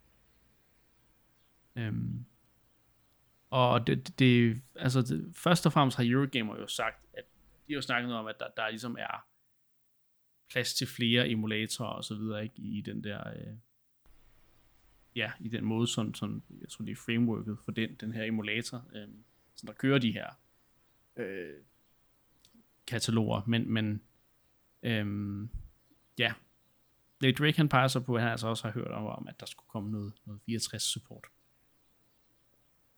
Er der nogen tilføjelser til den del af rygtet? Hmm. Nej, jeg ved ikke, om der er nogen tilføjelser. Hvad siger du, Anne? Jeg siger, det vil da være en fantastisk dag, den dag man står op og tænder sin Switch, og så kan man bare se et helt komplet katalog over, altså... Komplet. Et, ja, måske ikke komplet, men altså sådan alle de vigtige spil, ikke? ligger derinde, og man bare altså har hele bagkataloget nærmest ja. øh, tilgængeligt, øh, så man lige kan gå ind og spille et af de gamle spil, man har lyst til at spille. Paper Mario, Pokémon Stadion, øh, altså alle Zelda-spillene, det er jo, det er jo, altså, det er jo ingen Tonic Truckball, Iggy's Wretched Balls, Hang Time. Men hvis, hvis vi så går ud fra, at, at, at det her rygte så også på et tidspunkt ender med at, at, at, at være sandt, man skal sige, øh, Øh, og vi for rent får øh, Nintendo 64, så, så, så er der noget, vi har snakket om her i programmet, det der med, at øh, pris, prissætningen i forhold til, hvad vi får af spil og ting og sager, ikke? Hvad, vil det så være noget, der ændrede sig? Øh, eller, eller vil, vil den prissætning, vi har nu, vil den kunne understøtte et så udvidet bibliotek? Og der snakker Drake om, at, at han måske kunne forestille sig, at der vil være en, en, en prisforøgelse på abonnementet. Det vil sige, der vil være en premium udgave, eller hvad man kan sige. Øh, det er igen, det, han, det er mere, han spekulerer i det, kan man sige. Ikke? Mm. Som vil ligge, ligge øh, højere, end hvad den gør nu. Igen, fordi at med den pris, den gode pris i gåsøjne, vi ligger på nu, øh, øh, for de her 20 dollars om året, som ligger meget lavere, end hvad den gør hos konkurrenterne, men som igen heller ikke overhovedet ikke, kan man sige, tilbyder nær samme grad af, af ting. Mm. Øh, ja, det kan jo diskuteres, ikke? Jo, jo, men man kan sige, at, at, at det spillene, man får på de andre platforme, er, kan man sige, dyrere, så, så at sige, og er nyere også, end mm. ja. du får på. Ja, så det er jo et spørgsmål, hvordan man prissætter den værdi, ikke? Altså, jo. jeg vil jo sige, øh, hvis vi lige tager den sidestikker, at, øh, at, at, at mange af de spil efterhånden, der bliver givet gratis på, på, på, på Playstation for eksempel, ikke? de er jo, ja. altså, de står ikke i mål, synes jeg, med den pris, man, øh, man, man betaler for det årlige abonnement. Ikke? Det er jo 400 kroner eller sådan noget. Ikke? Ja. Øh, så vil jeg næsten hellere have et, et NES og et SNES bibliotek, og for den sags skyld et N64 bibliotek. Men lad det nu ligge. Altså, mm, øh, men, men, men altså igen det her med, med om, om, om en dyrere pris, yes. kunne gøre, at de så udvidet yes. de her kataloger endnu yes. mere, igen fordi det så kan betale sig yes. for Nintendo. Yes, og det tror jeg er meget sandsynligt. Altså, det er jo klart, de, de kigger jo netop på Microsoft og på Sony, der tager et noget højere, øh, kan du sige, tager sig noget højere betalt for at levere en, en, en tilsvarende service. Lad, ja. lad os holde den der, ikke? Mm. Ja. Og der kigger Nintendo og siger, okay, det kunne være meget fedt også, ikke, hvis de lige kunne, øh, kunne fordoble eller tredoble indtægten på, øh, på det her online abonnement. Der er jo for dem de facto ikke vil koste mere af, at de tilføjer nogle Nintendo 64-spil, eller ja, der har selvfølgelig lige været noget udvikling og noget testtid af få de her spil op at stå. Men det står jo ikke i mål med, hvad det vil tage, og, og, og nyproducere en masse spil, eller altså... Så det er jo nej, relativt nej. let tjente penge, ikke? og især hvis de kan binde det op på, på abonnementstjenesten, og det er ligesom noget, der holder folk til, til ilden. Øh, så det ja, altså, tror jeg er meget realistisk. Øh, det, man kunne, det vil, kunne nærmest, nærmest være, at man allerede så det med Game Boy og Game Boy Color-spillene. Ja, ja. Øh, altså, game, altså det, jeg, jeg vil være der. jeg vil ja, ja, ikke, ikke ja, altså. tvivle om, at jeg vil opgradere mit abonnement til, til premium-versionen. det var så, øh, altså, kom 64. Ellers der er romantikere og nostalgikere, altså, som bare ikke laver andet end at tænke på, hvor, hvor godt alting også var i gamle dage. Altså, 20 ja, eller 30 præcis. dollars, altså. Så skal det virkelig være, altså så skal man virkelig ja. være illestet, ikke, for at man ikke, øh, man ikke lige kan betale det ekstra for at få så meget ekstra glæde i sit liv. på alfa-kataloget selvfølgelig ja. ikke, men jeg, jeg tror i hvert fald ikke, jeg, jeg, jeg personligt ville kunne stå for det. Jeg, der, der, der, ja. ja. Der er nogen, der har købt aktier der i Nintendo. Men, øhm, det sparer. Nej, men jeg tror, det er meget altså, realistisk, ikke? at på et eller andet tidspunkt, om det lige bliver 64-spillene, eller hvad det er, som Nate Drake snakker om her, men på et eller andet tidspunkt vil de da klart kigge på, er der ja. en eller anden uh, value proposition, som det så fint hedder, er der et eller andet af værdi, de kan proppe ned i denne her service, der gør, at de kan retfærdiggøre at hæve prisen, så vil de selvfølgelig kigge på at gøre det. ikke. Nu er de kommet ind på markedet med en lidt mere simpel tjeneste til at starte med konkurrenterne, men jo også fået ret mange med på. Jeg kan dog ikke huske de, de seneste tal, altså hvor mange der har et Switch Online abonnement, men det er vist ret mange ud af den samlede Switch-base som jeg husker det. Og øh, det er jo klart, altså det er jo bare fast indtægt hver måned, eller hvert år, eller hvad folk betaler, og, og det vil de da klart søge og, og, og øge på en eller anden måde, ikke? fordi det er da det bedste, man kan få som Helt virksomhed. Sikkert. Det er fast indtægt hver måned. Ja, altså det præcis. er det allerbedste. Det er jo det. Men altså samtidig kan man sige, at de andre konsoller måske, altså deres sådan forretningsmodel, måske slår sig lidt mere op på de her online tjenester, ikke? hvor at, at jeg, jeg fornemmer, at Nintendo måske mere kører den traditionelle forretningsmodel med bare at sørge for at producere masser af gode spil, og så send, sælge dem til alle os øh, jubelidioter, eller hvad vi skal kalde os, som bare går ud og køber alle spillene, fordi de er gode, og fordi vi elsker det. Øh, så derfor tror jeg, altså selvfølgelig er Nintendo interesseret i at se, se den udvikling, og hvor meget de her streamingtjenester også nu vil spille, følger mere og mere osv., men altså de er stadig på en eller anden måde ikke bagud, men de har bare lidt en anden forretningsmodel, som, som er lidt mere traditionel. Øh, så det er ikke lige så vigtigt for dem øh, at tjene en masse penge der, men altså, hvem vil ikke tjene en masse penge, hvis man kan? Ja, det vil jeg også sige. mm. Og det er jo det er helt klart en, en, et sted, hvor de virkelig kunne, ville kunne, altså hvis du udvidede der og gjorde det så nemt for dem selv som muligt, så at sige, øh, mm. så, der, så, så ville det være ja, meget, meget øh, og måske ikke at fordoble, men i hvert fald at komme med en, øh, en større indtjening på det område. Øhm, ja. Men lad os nu se, og, og hvor lange øh, fremtidsudsigter har det her, ikke? Øh, jo. Altså, er det noget, der sker nu skal lige vi lige have Gameboy-spillene. Ja, eller ja, eller bliver det, bond, bliver det bundlet, og altså, det er jo svært at sige med de her rygter, ikke? Altså, ja, ja, jeg synes, en, en anden lille interessant tidbit faktisk, vi har glemt at nævne, det er jo det her med, at der er et mm. andet rygte, der florerer øh, så sent som i dag, om, at det, der er et nyt uh, controller-patent, øh, ja. hvor Nintendo har patenteret en, en ny controller til Switchen, som bygger på et serienummer, der læner sig meget op af serienummerne på NES og SNES Classic-controllerne, som man jo har kunne købe i noget tid. Ja. Og hvad for en controller kunne demon være i forbindelse mm. med, at der rygtes Nintendo 64, ja, måske, hvad ved jeg, en Game Boy controller, det er måske ikke så sandsynligt, vel? Men, men en eller anden form for classic N64 controller kunne jo være rigtig interessant, Nej. må man sige, ikke? for det er lang tid siden, vi har set sådan en controller, så øh, ja, nu må vi se, det kan også være, det hele bare style, uh, Game Boy style controller, det ville være meget fedt. Ja. Skulle du sidde med en en, en, en halv Gameboy. En, en halv Gameboy, og så spille ja. på tv. What? Ja. og så skulle de også introducere sådan en grøn øh, tint øh, filter. Ja. Nej, det, det, ja, det kommer nok med. Det, det, det tror jeg næsten også. Ja, det Det er er i jo hvert fald, det, fantastisk det, det, det er nok en 64. Altså, det må, må ikke. vi ved det ikke. Vi ved det ikke. Om der, altså, man lægger altid rigtig mange ting ind i de her, ikke? Øh, de her, de her rygter og så videre. Ja, ja, det er også bare så Man håber jo. Altså, det er jo noget, alle har bedt om, siden den udkom. Og, Og det er ikke første gang, vi har rygtet heller Nej, med, at der er skulle det. komme 64 spil til den ting. Fordi det, jeg tror egentlig bare, at det var noget, der var opstået af, at om de tilføjede jo SNES sidste gang, så må der jo komme Nintendo 64 den her gang.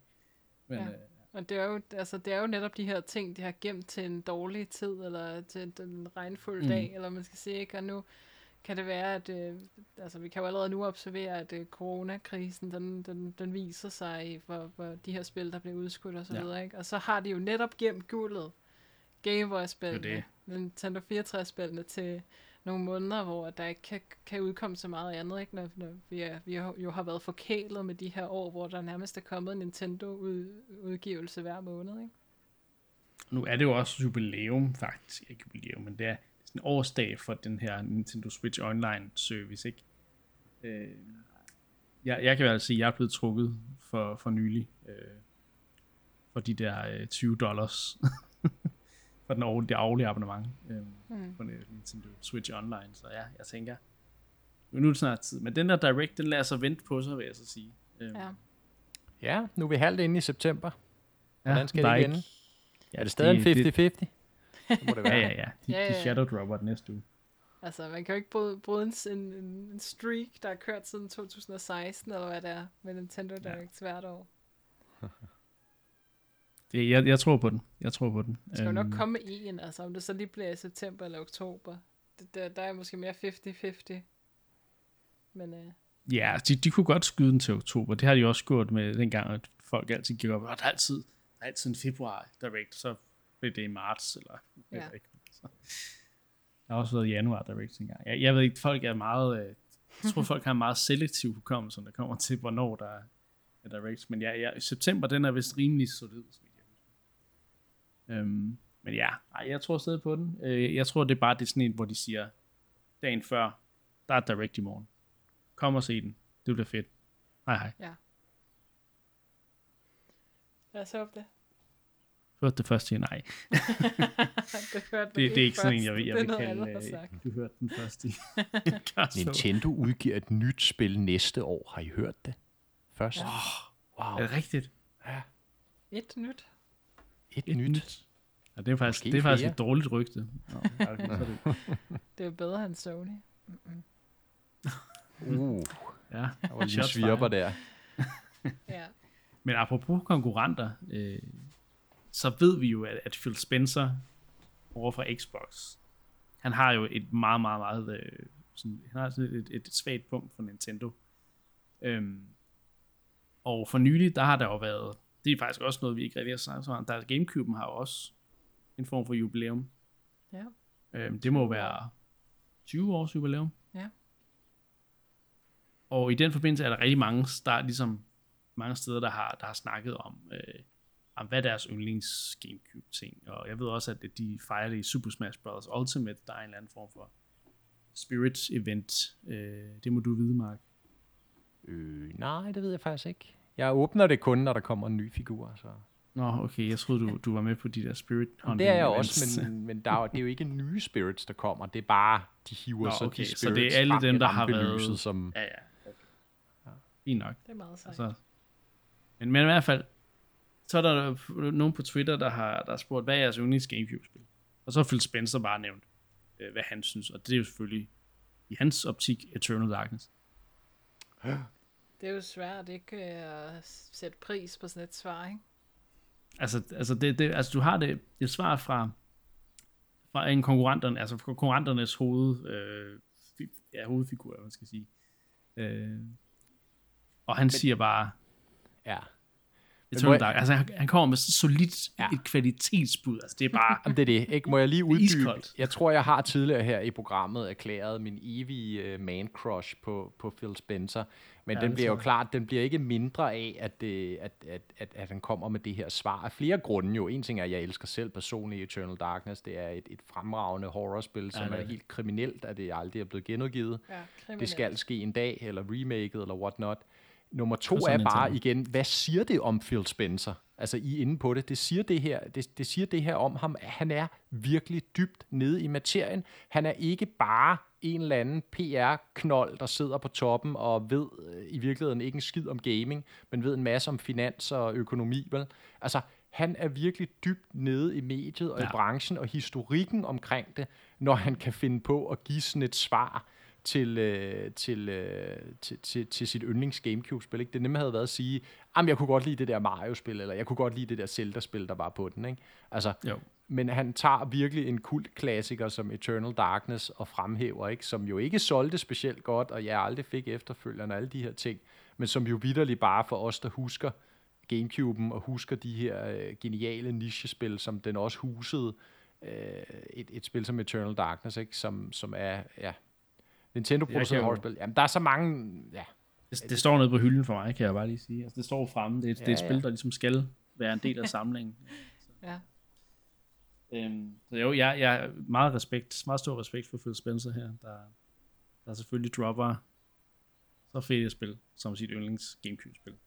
Og så også bare igen, altså det der, altså det, det meget holistiske øh, det, altså, syn, han har på spilbranchen, ikke? og det her med, lad os nu være med at bekrige hinanden hele tiden og så videre. Vi, øh, vi laver spil alle sammen, og der er plads til os alle sammen, og, og vi, vi laver lidt hver vores ting, og det er cool, og altså, jeg, jeg er vild med det, altså, ikke? Det, der, der er sgu ingen idé. Og det, og det er okay, hvis et, et, et, et uh, Xbox-produceret spil lige kommer ud til Switch en gang, men det er også okay. Ja, ja, i øvrigt vil jeg, i øvrigt vil jeg jo sige, at det, altså, efterhånden skylder Nintendo en del, ikke?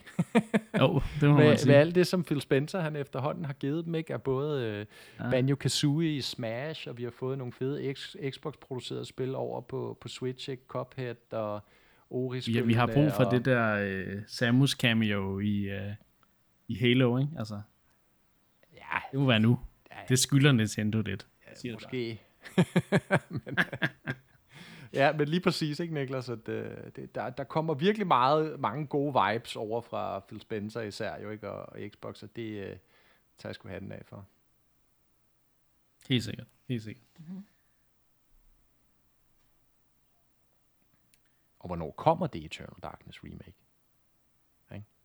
Ja, Nintendo. Det Hvornår? kan ikke komme for tidligt.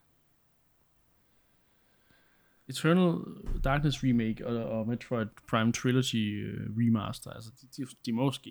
De må Ja. ske. Ja. Det må jo ske. Altså. Eller når Gamecube en gang om fem år kommer til Switch Online, så Nå ja. Nå ja. Åh får ja. vi måske et uh, spil genudgivet. For den næste Switch. Ja. Ja, hvis der kommer sådan en. Who knows. Øhm, så er vi nået til, til, til den sidste del af programmet, som jo er det her, øh, for det meste i hvert fald, øh, retro, retro-segmentet. Øhm, og øh, fordi at vi har haft øh, Nintendo 64 rygter, så har vi jo valgt et Nintendo 64 spil. Det giver jo, det giver jo helt vildt god mening. Mm-hmm. Øhm, Mark, du foreslog Snowboard Kids til Nintendo 64. Ja, det gjorde jeg. Jeg må jo blankt erkende, inden vi starter, at jeg har ikke spillet Snowboard Kids. Der er jo, igen, jeg, jeg er nødt til at nævne det her gang på gang. bare, bare så alle har ligesom, øh, referencepunktet. Jeg ejede aldrig en 64'er. Øh, min første Nintendo hjemmekonsol, jeg ejede, øh, hvis vi ikke tæller Game Boy, som jo var en håndholdt, det var Gamecube. Så jeg kom først med generationen efter, men jeg har jo haft min, min nabo øh, gode ven, øh, som jeg har spillet. Øh, altså han havde, han havde en 64'er, og jeg spillede måske mere på den, end han gjorde faktisk, fordi jeg var bare fuldstændig forgabt i den maskine. Ja. Øhm, men det var ligesom ham, der ligesom, ham og hans forældre, der var ligesom dem, der, der bestemte, hvad der blev købt til den. Så der var Snowboard Kids desværre ikke del af samlingen. Og sikkert Jeg kan- tab. Oh, kommer Anne lige med indskuddet der? det er jo sjovt, øh, Anne. Ja. Jeg kan faktisk ikke huske, hvordan vi kom i besiddelse af Snowboard Kids.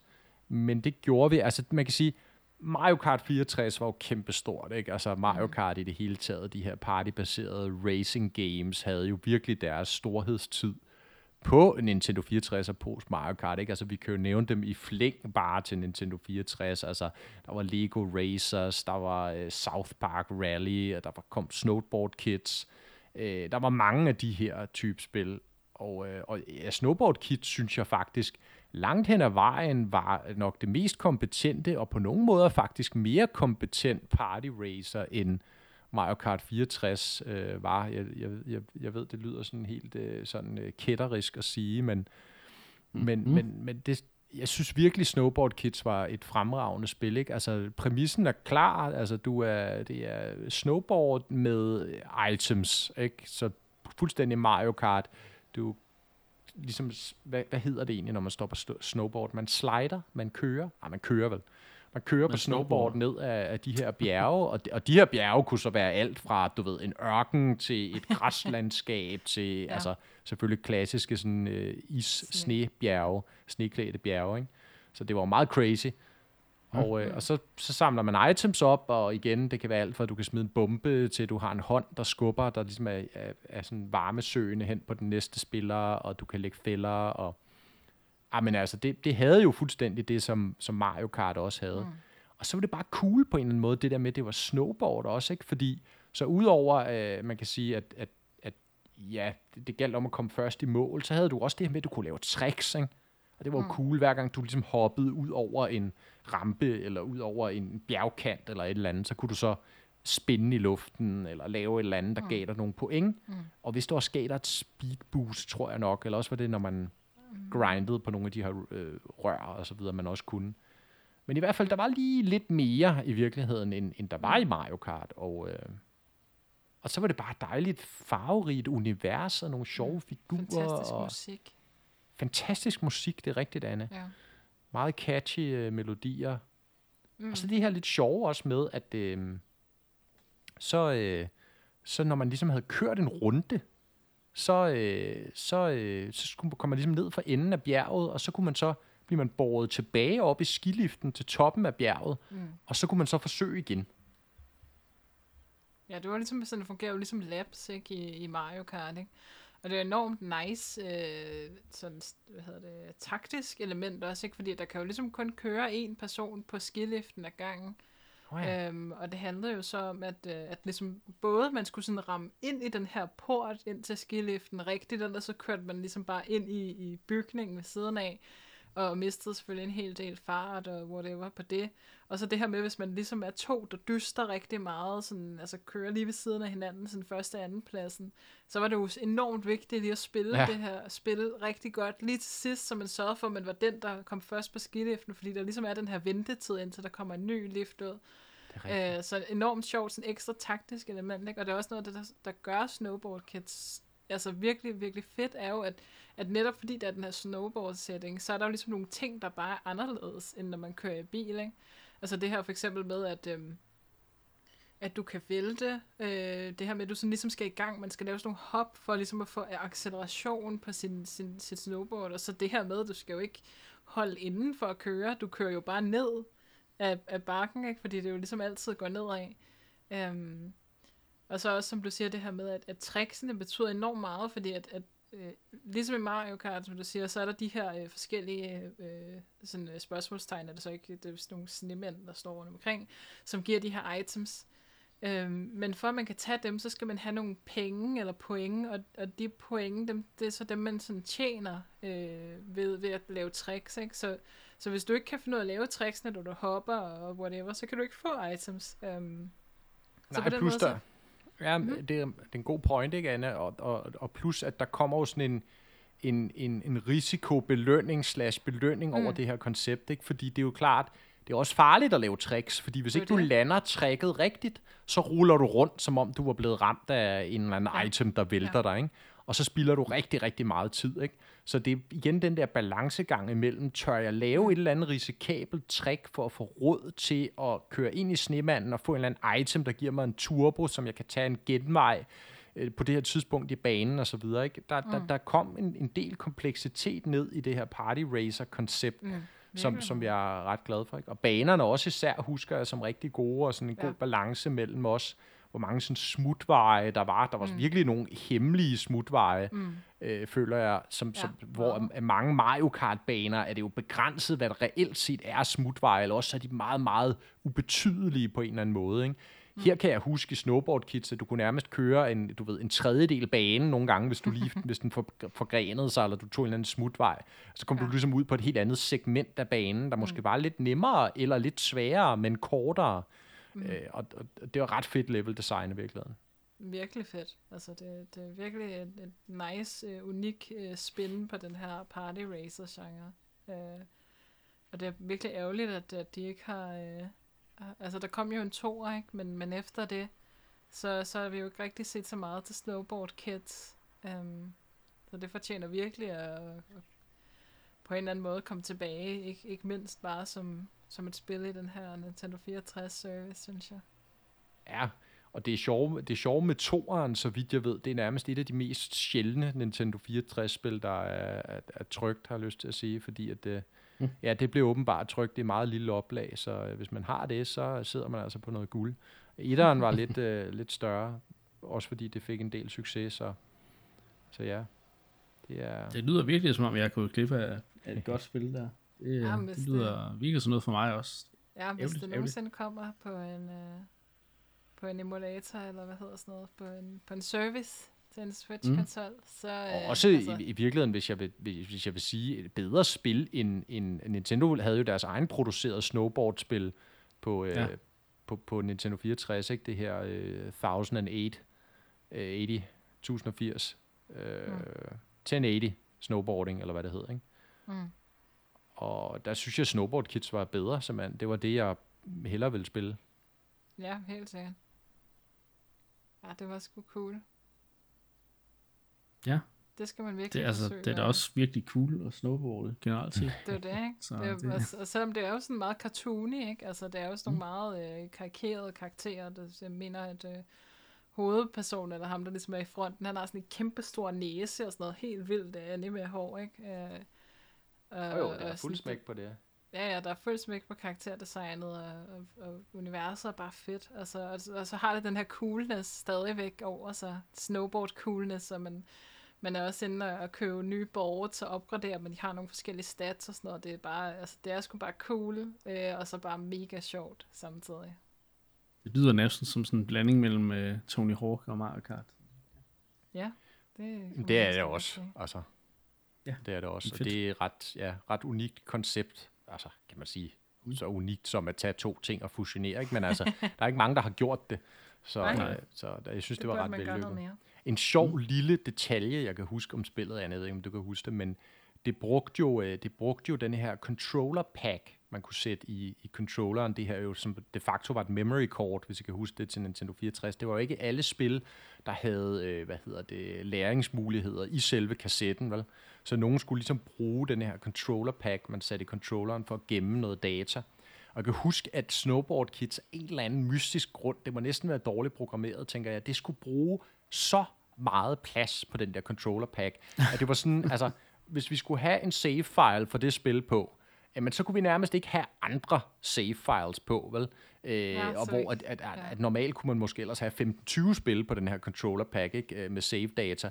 Men når så Snowboard Kids skulle ind, så skulle det helt bare slettes, fordi ja, det ja. fyldte åbenbart mega meget. Jeg ved ikke, om den gemte de der... Øh, jeg, jeg, har, jeg mistænker måske, det var noget med de her time trials, og man kunne ligesom sætte øh, sine tider og så køre mod sit eget spøgelse, I ved, klassisk. Og måske har det på en eller anden måde været, at den skulle gemme rigtig mange data der omkring ja. de der øh, spøgelses runs, eller hvad man skal sige, og det har så fyldt, øh, fyldt, fyldt hele controller-pakken op. Men ja. ja, det var ret irriterende. Så der var rigtig mange gange faktisk, hvor vi bare ikke havde noget save-file på Snowboard Kids. Jeg kan huske, der var sådan en gang, vi tænkte, nu gør vi det. Så sletter vi alle de andre save-data, og så kører vi Snowboard Kids til ende og unlocker alle figurerne og det hele. Øh, og så spillede vi det noget tid, og så måtte vi slette det igen, fordi vi ville jo også kunne gemme i andre spil. Ikke? Så ja, det var, det var lidt spøjst. Hold op. Ja. Jeg tror jeg lige, jeg har brugt den der memory pack. Nej. Nej, men det var jo heller ikke alle spil. Altså alle Nintendo First Party spil typisk havde jo øh, mulighed for at gemme ikke, på kassetten. Ja, men, øh, men øh, hmm. det er en meget sjov lille historie. Ja. ja. Det lyder som om, at I har hygget jer rigtig meget med, med Snowboard Kids. Ja. Bestemt. Og jeg gad virkelig godt have den toer. Ja. ja. Du må, du må på eBay. Det er pensionsopsparingen, ja. ja. Du, kan, du kan tage hul på, få noget opsparing, og så lige investere i, i det spil. Ja. Vi er øh, nået til vejs ende i, i dagens episode. Øhm, inden vi slutter, vil jeg så gerne lige... Øh, ja, det, det, er, det er noget tid siden, jeg har haft den her reminder, eller servicemeddelelse. Det er jo, at man skal huske på, at hvis man for eksempel lytter til øh, Indcast på Inclub, øh, eller hvis man lytter til det på iTunes, så er der altså også andre steder, man kan lytte til det, hvis det er mere, øh, så at sige, øh, bevendt for en. Vi, vi er jo at finde på både Inclub, på Spotify, på iTunes, og nu også på Google Podcasts. Hvad er det der? Så ja, øhm, det er Men bare lige godt at have... Ja, ja gør også. Gør Det endelig er det. sådan, du kommer over de tusind lytninger, Niklas. Ja, jeg tænkte nok, det er der det. var noget fusk med i... Øhm, men, men ja, altså det, man, man skal, man skal helst, helst uh, kunne høre os, hvor, hvor det er mest uh, bevendt jo. Det, uh, Det var det. og det er lige meget, hvor man, hvor man, man, man hører så tæller det jo med i, i statistikken. Så. Men tak igen øh, til mine øh, medværter for, at I øh, har sat tid af til at lave det her øh, hyggelige podcast. Øhm, så øh, jeg glæder mig til at optage en ny episode i næste uge, så nu er der ikke andet at sige end tak, fordi I lyttede med, og så lyttes vi ved næste gang.